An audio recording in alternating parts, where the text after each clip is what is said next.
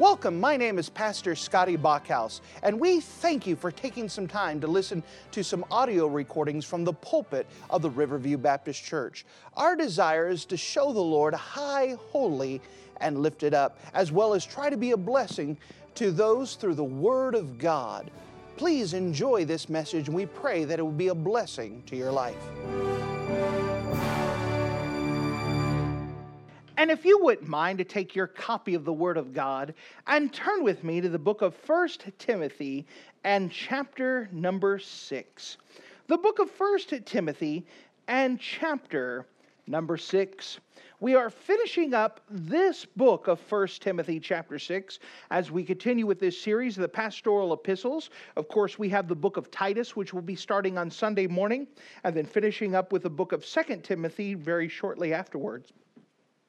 But now we're at the end of this epistle of 1 Timothy, where Paul is writing to his son in the faith, Timothy, writing a personal letter to a man who is in the office of a pastor, pastoring over the church of Ephesus, and encouraging him in the role of a pastor of how to behave like a pastor, things to guard in himself, and things that he is supposed to teach and watch out for throughout the church. And so, if you don't mind, let's pick it up together in the book of 1 Timothy, chapter number 6.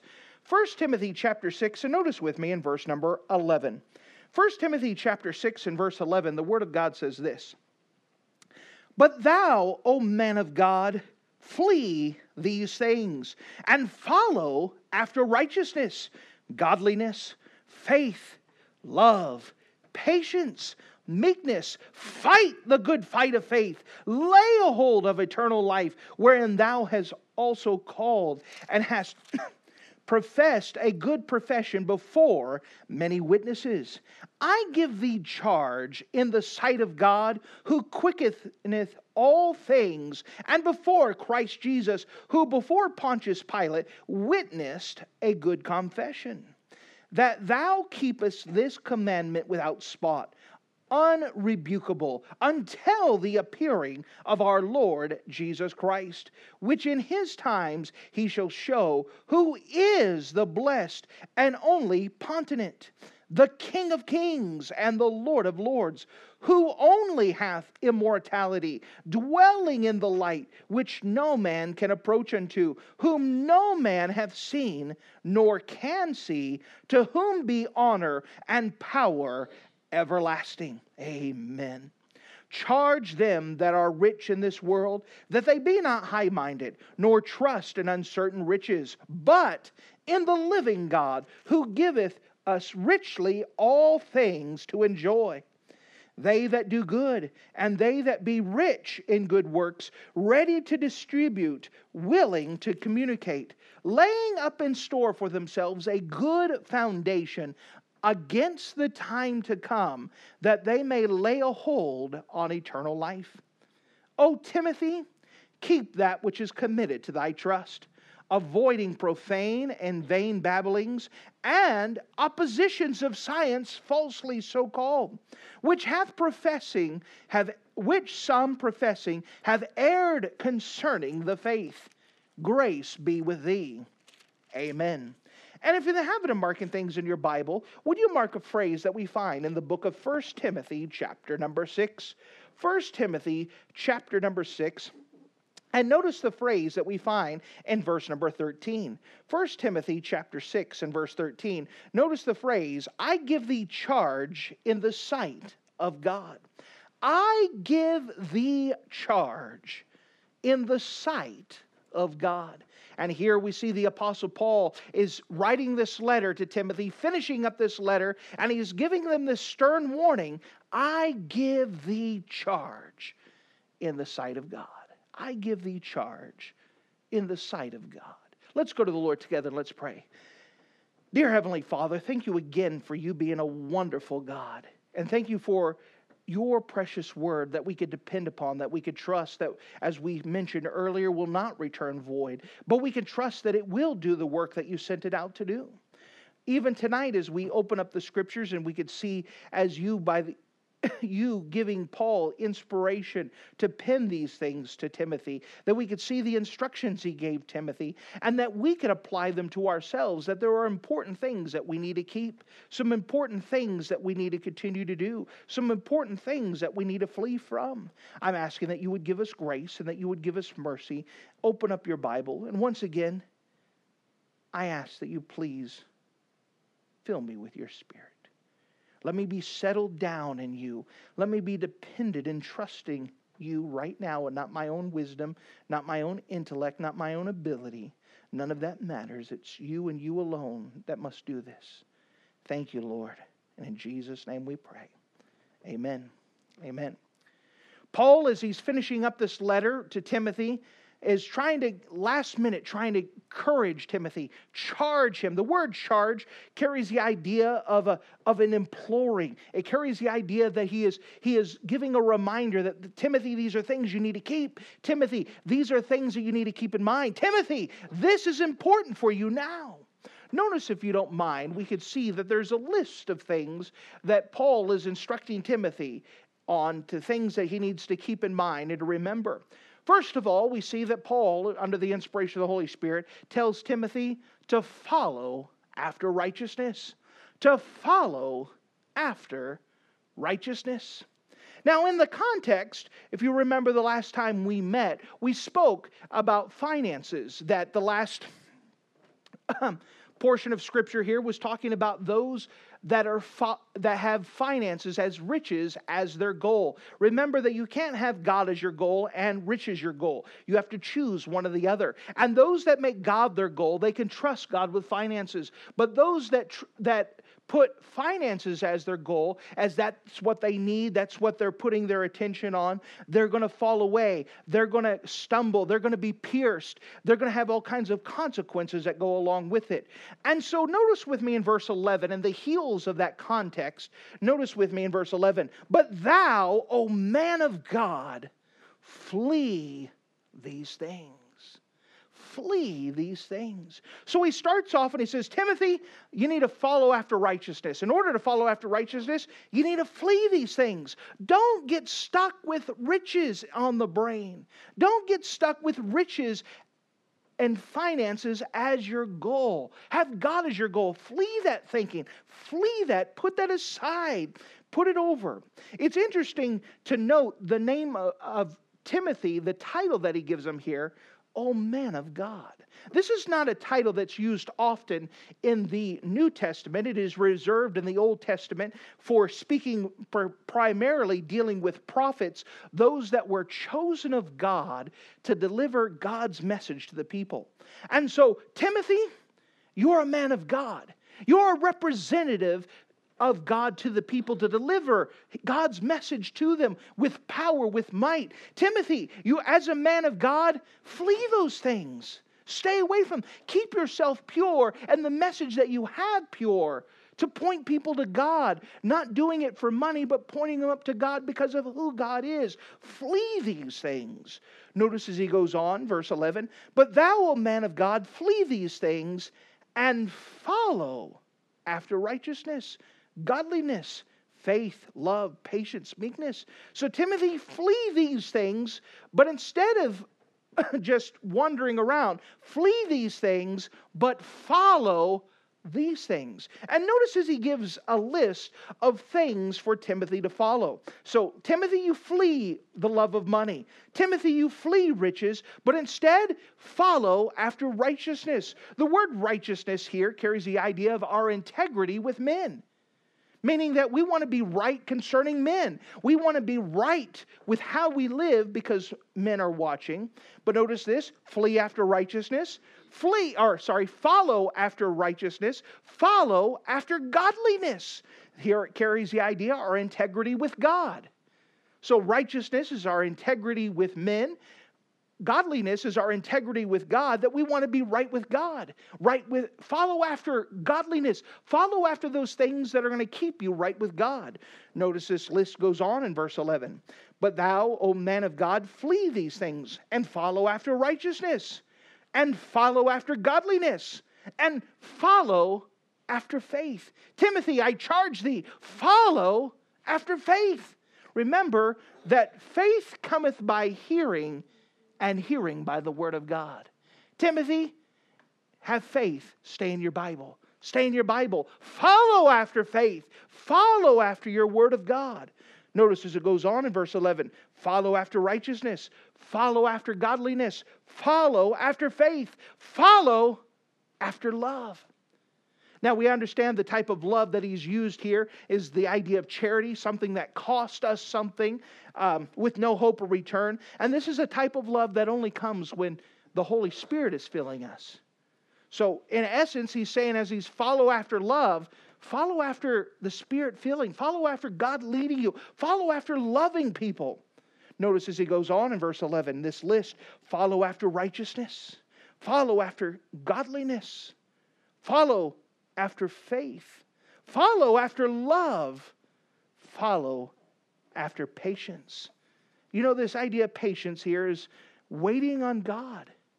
Timothy, you'll never regret following after God, waiting on God, letting God do what He needs to do. Timothy, follow this. You flee from this over here, but you follow after waiting on God. Have patience. Let God do His work. So many times we figure out that we can't make things right, we can't fix the situation. Let God do the work. Follow after patience. Notice this list in verse number four.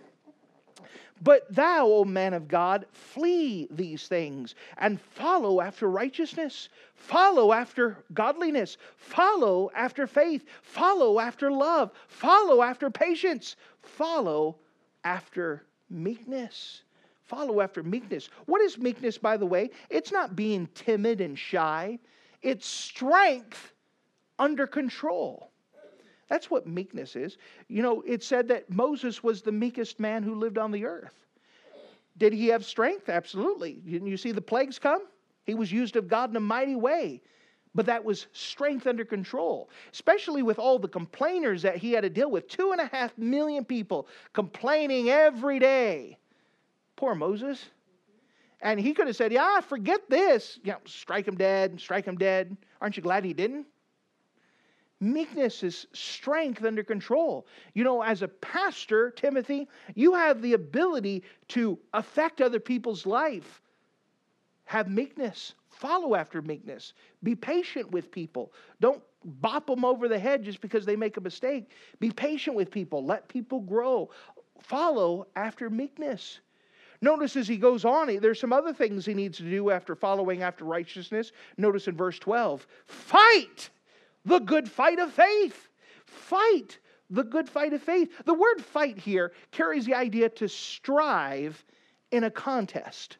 To strive in a contest. It carries the idea back there uh, in the in the Roman days, they would have the Olympic Games. And there was a contest, sort of like boxing, except for nice soft cushion boxing gloves. They would have a soft leather on the inside of the hand, but on the outside of the hand, it'd be fur and metal mixed together that when you punch someone's eye, they come out. And it said to get in the ring and you fight. I mean, that's not like a little uh, wimpy contest. When you fight, you're going to fight. He said, fight the good fight of faith. You know, there, as a pastor, as a man of God, as someone who wants to follow after him, there's going to be a fight from time to time. And you have to be ready to put up the nukes, ready to say, you can't just keep backing up and backing up. You're going to have to make a stand and say, no, we're going to fight. We are not going to compromise here. We are not going to give ground here. We are not. There's a line in the sand and we are not crossing it. That fight the fight of faith. He's telling Timothy this fight the good fight of faith. Then notice this lay a hold of eternal life. Lay a hold. The word lay a hold here carries the idea of keep your grip on. Keep your grip on it. Lay a hold of it. Keep a hold of it. Verse 12 again. Fight the good fight of faith. Lay a hold of eternal life, wherein thou was called, and thou hast made a good profession before many witnesses. Timothy had said, Hey, I'm saved. I've accepted Jesus Christ as my Savior. And Timothy, or Paul is telling Timothy, Timothy, you remember, you told all these people you're saved, You keep a hold of eternal life. Basically, it carries the idea live like you're saved. It's one thing to say that you're saved, it's another thing to live like you're saved. Lay hold of eternal life. If you're saved and you know it, do what you're supposed to do. Keep going forward. Lay a hold of it. Are you saved? Act like you're saved. If you're forgiven of your sins, act like you're forgiven of your sins. By the way, what does that mean?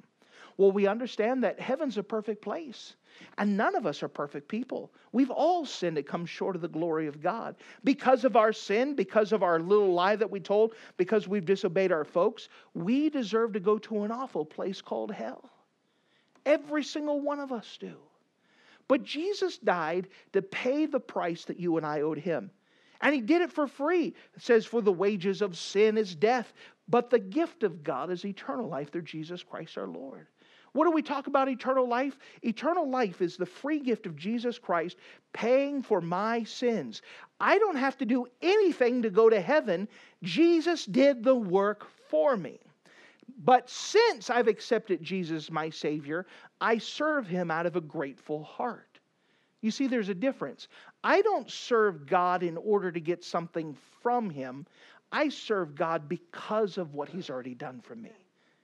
And that's what he's telling Timothy. Timothy, you serve God because you're saved. You live like a Christian because you're a Christian.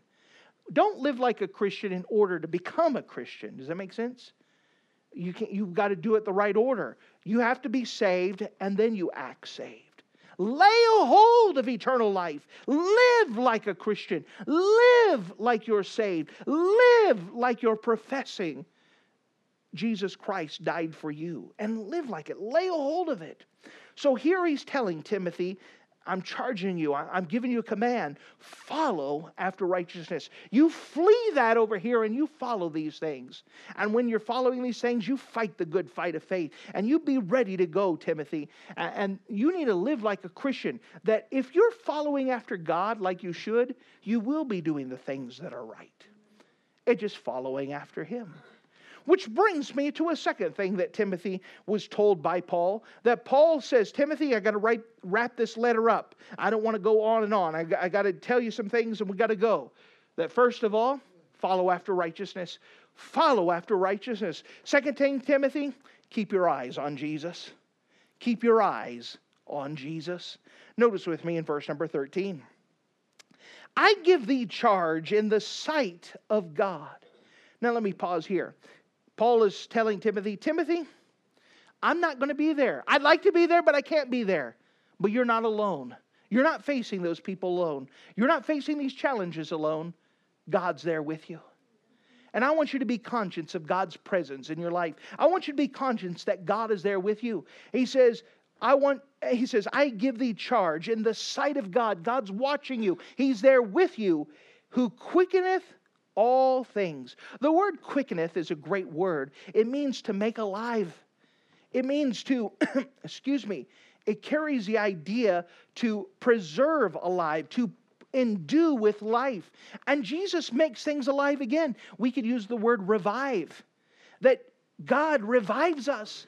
And so you could stay with God and God could endue your life. He could preserve your life. He's watching you, He's taking care of you. He knows He's there. He's the one who's got your back. He says, I charge thee in the sight of God who quickeneth all things, and before Jesus Christ, who before Pontius Pilate witnessed a good confession. He's saying, Timothy, remember Jesus Christ. You remember he was arrested, he was put on a false trial and he stood before Pilate. And instead of cry and beg, instead of lose his testimony, Jesus Christ stood and had a good confession before Pilate. He never denied who God was, he never denied who Jesus was. He never denied and tried to put the blame and yell at anyone else. He stood fast with a good confession before Pilate. And Paul is saying, Timothy, you follow after Jesus. Jesus stood before opposition crowd, a crowd that wanted to kill him, and he still stood firm. Timothy, there's going to be times the crowd wants to kill you, you stand firm. You stand where you're supposed to. It doesn't matter what everyone else thinks. It doesn't matter what everyone else. As long as you're with God, God plus one is a majority. Amen. And we're on the winning side.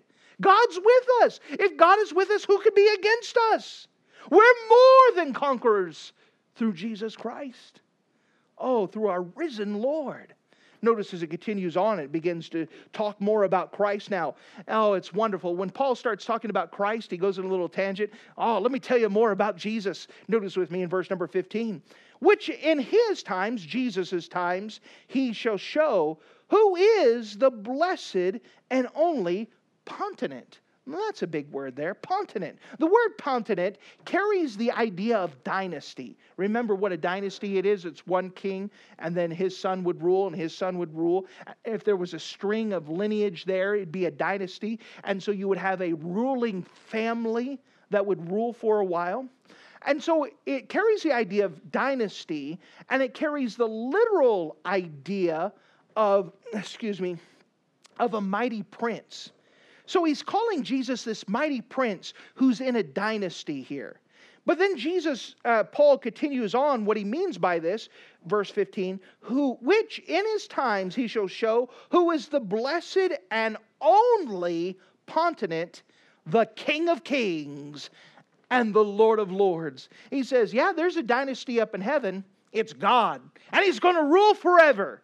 There's not going to be anybody who will succeed him, nobody who will conquer him, nobody who will displace him. And Jesus Christ is the King of Kings. You want to know who is the head boss of all the kings? That's Jesus. You want to know who's the Lord of all the lords? That's Jesus. And this is the one. He is the one and only. He is the ruler. He is the dynasty. He is from everlasting to everlasting. That word everlasting to everlasting is a phrase used in Psalm 20, which carries the idea from eternity past unto eternity future. Jesus is God. So he says, Timothy, let me remind you of something. Keep your eyes on Jesus because you got the King of Kings and the Lord of Lords on your side. You stand and make a good confession like Jesus Christ did because Jesus is right there with you. You know how small everybody else is compared to Jesus? They're nothing. If you know Jesus is with you, what reason do you have to be afraid? If you know that Jesus is with you, you can face any situation. So, Timothy, follow after righteousness. Timothy, keep your eyes on Jesus. Keep your eyes on Jesus. Notice as he continues on in verse number 16, Paul loves to talk about Jesus. He talks about Jesus some more, verse 16. Who only hath immortality?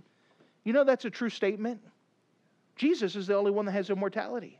You know why we're risen? We could, we're going to get brand new bodies? Because Jesus he died for us and He paid our price, and because of Him, we get brand new bodies. Because of Him, we get life everlasting. Because of Him, we live forever because of what Jesus did. He's the one who hath immortality. Nobody else can give you immortality. Roman noodles cannot give you immortality. Walmart cannot give you immortality. The church here cannot give you immortality. Only Jesus can give you immortality. Only Jesus. This is the one who's got your side. Be- Paul or Timothy, you stand up. You make a good confession of faith because Jesus is with you. And by the way, he's the King of Kings and the Lord of Lords. And if they kill you, he's going to raise you from the grave. You're on the winning side no matter what. He's with you in power, and if they kill you, you're still going to go to heaven. Praise the Lord. What, what can they do to you? Right? Threaten you with eternity? Threaten you with heaven? Timothy, stand. Stand. Stand. Which brings me back to verse number 14, really quick. It says, that thou keepest this commandment without spot. What commandment? Paul is saying, to Timothy, keep this commandment. What commandment did he just give? Flee, follow, fight. Timothy, keep this commandment. What commandment? Flee, follow, fight. What am I supposed to do? Flee, follow, fight. Timothy, flee, follow, fight. Timothy, what are you supposed to do? Flee, follow, fight. Why? Because Jesus is with you. Flee riches. Follow after righteousness. Fight the good fight of faith because Jesus is with you. Timothy, all your answers are solved when you keep your eyes on Jesus.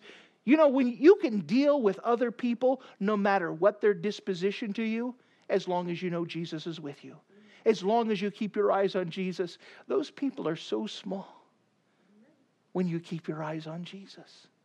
Isn't that wonderful? Notice with me in verse 16. Again, who hath immortality, dwelling in the light which no man can approach, whom no man can see, nor can see, to whom be honor and power everlasting. Now, verse 16 is making a reference all the way back to Isaiah 6. We're not going to turn there for time's sake, but may I tell you what's going on in Isaiah 6? In Isaiah 6 1, it says, In the year that King Uzziah died, I saw the Lord high and lifted up and his train. I saw the Lord sitting in the temple, high and lifted up, and his train filled the temple. Back then, Isaiah is looking, has a vision of God, and he sees God sitting on the throne, and his train, which is uh, the cape, the cowl that, that it, uh, a ruler would rule, it filled the temple. Back in the ancient world, that the longer the train, the longer the cape, the longer the, uh, the, the thing that the king would wear, the bigger it is, the more honor that he was worthy of. You know how big this was? It filled the temple. You can imagine the cloth just folding over itself until it filled up a huge, big building. And then you know what he saw? And I saw above the throne seraphims. Seraphims are a type of angel. They're literally called the burning ones. And he said, I saw a strange sight that these angels would fly around, and these angels were a little bit different. They had three sets of wings. With twain, they did fly. With twain, they covered their eyes. And with twain, they covered their feet. You know, angels don't look like the cartoon angels of little baby with a diaper and a harp and a halo. It's not what angels look like at all. These are burning ones. They're so they're so amazing that they look like they're on fire. And their their job is to be around the throne of the temple. And with these three sets of wings, with twain they fly around, with twain they cover their eyes. Why do they have wings to cover their eyes? Because even though they're perfect creatures, they are still not holy enough to look at God. These seraphims fly around this the throne room of God, and they have to keep their eyes closed because even they cannot look upon God and live. That's what verse 16 is saying, by the way. Who hath only who hath immortality, dwelling in the light which no man can approach to, whom no man can see, have seen, or can see, to whom honor and power everlasting. Amen. So these seraphims, they fly around the throne room of God, and they fly around, but they have a set to cover their eyes because they can't look upon God. But they also have another set of wings, and they cover their feet. Why the feet? Because feet are a sign of creation. They're proof that you're created. God doesn't have feet. And they cover their feet in the presence of their creator as humbleness to say, You made us, we're lower than you. And the Bible goes on in Isaiah 6 that these seraphims that are flying around with these wings, they cry, Holy, holy, holy Lord God Almighty, who is and was and is to come. Holy, holy, holy, Lord God Almighty, who is and was and is to come. And by the way, in the book of Revelation, those same angels are still doing the same thing. For these thousands of years, they have not had a coffee break, they don't take naps, they don't take rest, but their only job, day and night, is to sing God's praises that He is holy. Holy, holy. And the whole time while they're doing it, they still have these wings that cover their eyes because they still can't look at God and live. This is a God who has that much power and holiness, and He's on my side. Timothy, flee, follow, fight. You keep your eyes on the Lord, and it doesn't matter who is against you. It doesn't matter what plans they may have. It doesn't matter what designs they have. You keep your eyes on Jesus because God is with you. And if you know that God is with you, you're almost like that little dog with its master chasing away some big dog. Thinks he did it all. Our God is bigger than anything you face. So, Timothy, you keep your eyes on Jesus. You keep your eyes on Jesus and flee. Follow. Fight. Flee. Follow. Fight. Flee follow, fight, because God is with you. Keep your eyes on Jesus. There's a third thing that Paul tells Timothy. He starts off by telling him, Timothy, follow after righteousness. Timothy, keep your eyes on Jesus. Timothy, I charge thee in the sight of God, in the sight of Jesus Christ, encourage others to trust in the Lord. Encourage others to trust in the Lord. Notice with me in verse number 17 charge them that are rich in this world. Now, again, Paul likes to take little detours. So he was talking about, hey, you either have God as the goal or rich is the goal. And then as he's talking about riches is the goal, he tops, uh, stops what he's doing. Timothy, there's some things I need to tell you to do. Flee, follow, fight. Flee, follow, fight. Oh, wait, what was I saying? Oh, let's go back to the rich people, okay? Timothy, what do you do with these rich people? What do you do with those that are following after riches? What do you do with those that actually have money? What do you do with those people? Verse 17 charge them that are rich in this world. By the way, as a reminder, if you're an American and you own a vehicle, you are on the top 10% of wealth in the world. So who's this verse to? You and me. Notice this charge them that are rich in this world that they be not high minded, nor trust in uncertain riches, but in the living God, who giveth us richly all things to enjoy. Timothy, you tell them to keep their eyes on Jesus. You encourage others to trust in the Lord. You know, your wealth can go away just like that. One bad investment, one bad retirement plan, one depression, one accident, one lawsuit, one this, one that, and your finances can go. Don't trust in uncertain riches. You have no guarantee that tomorrow you'll have wealth. No guarantee. You want to know what is a guarantee? That God still loves you and He'll never leave you nor forsake you. You trust in God who will never fail you instead of money that will go away. Trust in God. Timothy charged them to trust in the living God who giveth us richly all things to enjoy. Notice this Timothy, you charge them that are rich, verse 18, that they do good, that they be rich in good works, ready to distribute, willing to communicate, that laying up in store for themselves a good foundation against the time to come that they may lay a hold, means grab a hold of eternal life. They already are saved, but now let them live like they're saved. Do you realize that Jesus Christ died so that way everyone in the world can be saved? Amen. I'm glad everybody said amen. Do you believe that everyone needs to hear the gospel? Do you believe it enough to follow with your pocketbook? That's what Timothy's telling him.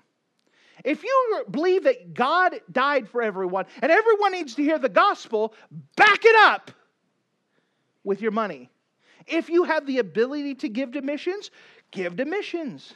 If you have the ability to help us buy tracts, help us to buy tracts. If you could help us to get the gospel out, help us to get the gospel out. If you have the ability, use it. Sure, motorboats are fine, but they break and they need repairs and stuff. But then you can't take it to heaven with you. You don't need a motorboat in heaven. But you can lay up and store presents. You can lay up and store treasures. Do you know there are more some people who will enjoy the millennial kingdom more than others? Because they prepared for it. They were preparing for it. There's something to it. Tim, Timothy, charge them that are rich that they use their finances for the Lord because they're saved and they realize that there's so much out there that can be done. You know, people can give up an extra McDonald's hamburger a week and give it to missions. Somebody can give up a Whopper cheeseburger, which we talked about earlier, with two pickles, and instead use it to help this local church get the gospel out. So much more can be done. And of course, God wants us to enjoy all things, and God's able to give us so much more than we can ask for. Trust Him with the finances and let God use it, but encourage others to, uh, to follow the Lord. Which brings us to one last thing Timothy, I charge thee before God before Jesus Christ. Timothy, I'm telling you to follow after righteousness. Timothy, keep your eyes on the Lord. Timothy, encourage others to look at God, to follow after Him, to trust in God. Timothy, one last thing before I sign off. Timothy, keep that which is committed to thy trust. Timothy, keep that which was committed to thy trust. Notice with me in verse 20. Oh, Timothy, Keep that which is committed to thy trust. Outlining's easy when you just use the stuff of the Bible, right? Uh-huh. Oh, Timothy, keep that which is committed to thy trust, avoiding profane and vain babblings and oppositions of science, falsely so called. Now, he says, Timothy, you stick with the Bible. Because on either side, there's going to be things that are going to be trying to sway you away. On this side over here, you're going to have profane and vain babblings. The word profane carries the idea, excuse me, uh, carries the idea of without regard to God. So something that's profane is something that doesn't care about God. Is it? God doesn't cross through its mind. Uh, someone who who does something secular that's profane, something that God doesn't enter into its thinking. God has no part of it. Profane. The word vain carries the idea of empty. So, Timothy, you stay away from the type of babblings, the empty talk, the talk that doesn't have anything to do with God. And that's what people want to d- debate the pastor with. Now, Pastor, can you really tell me that the Green Bay Packers aren't touched by God? Can't you not tell me that the Green Bay Packers are the greatest in the world? Who cares? I mean, some of you, but in the light of eternity, so what? I mean, who really remembers who won Super Bowl 51? I don't even know what number we're on now, but who cares? Who knows? So what? Eh, you know, when it all said and done, there's a lot of empty talk that can can take up a lot of brain space that doesn't matter. So here is the profane and vain babblings. But Timothy, over here, avoid these as well. What is it you're supposed to avoid? O Timothy, keep that which is committed to thy trust, avoiding profane and vain babblings, and avoiding oppositions of science, falsely so called. The other side is to ex- ignore the oppositions. The word oppositions carries the idea of a contrary position. They want to argue, and they said, I got evidence that you're wrong. I got proof that your Bible's not true. I've got my, uh, my professor who says that you're wrong. If you're not going to convince them, don't waste time on them. There are other people that could use your help, Timothy. Don't spend time debating with people because debates do not convince anyone. No one ever watched a Facebook post and said, Oh man, I've changed all my life. They convinced me with this one post. And by the way, it doesn't work. You could go to a college professor, you could go to an abortion clinic, you could go to wherever you want, and debating them does not work. It doesn't work. So, by the way, what are you supposed to do with them? Notice this. Oh, Timothy, keep that which is committed to thy trust, avoiding profane and vain babblings and oppositions of science, falsely so called. May I just take a moment here? The word science carries the idea in this context of knowledge, but here it's saying falsely so called. You know, there's a lot of science out there that is not true science. What is true science? It's what we can test, what we can observe. The scientific theory is that we that we study, hypothesize, test, put it to the test, and then uh, record the results. There's a lot of science out there that is not science, it's science falsely so called.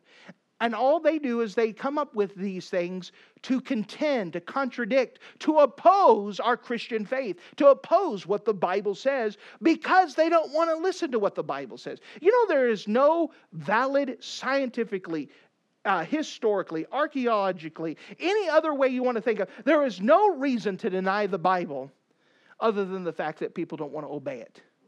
And the Bible says it. Uh, it says it. The only reason why people don't uh, deny the Bible is because they don't want to obey it. By the way, their scientists say that. I got quotes of it. We'll see it in a creation seminar, seminar later.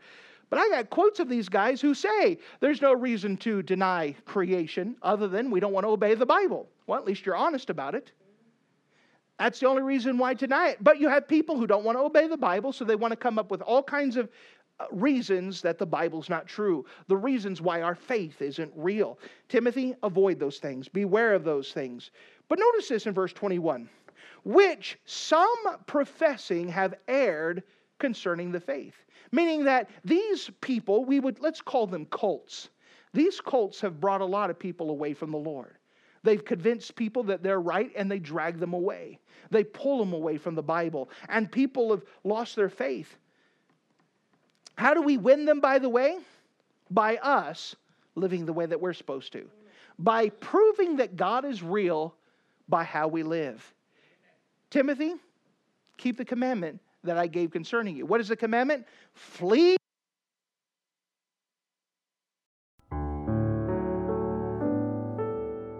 Thank you for listening to this audio message. This is Pastor Scotty Bachhaus, and I encourage you to take this information that you just received and make a specific decision to follow after the Lord. If you don't know Jesus Christ as your Savior, let me beg you to take the time to receive Jesus Christ for the forgiveness of your sins. If you are saved, I encourage you to make a decision in your life to help you get closer with the Lord. If there's anything specific we can do to be a blessing or to pray for you, we encourage you. Look us up on the internet at riverviewbc.com. Once again, that's riverviewbc.com. Or if you would prefer to call us, you could give us a call at area code 920 530 6308.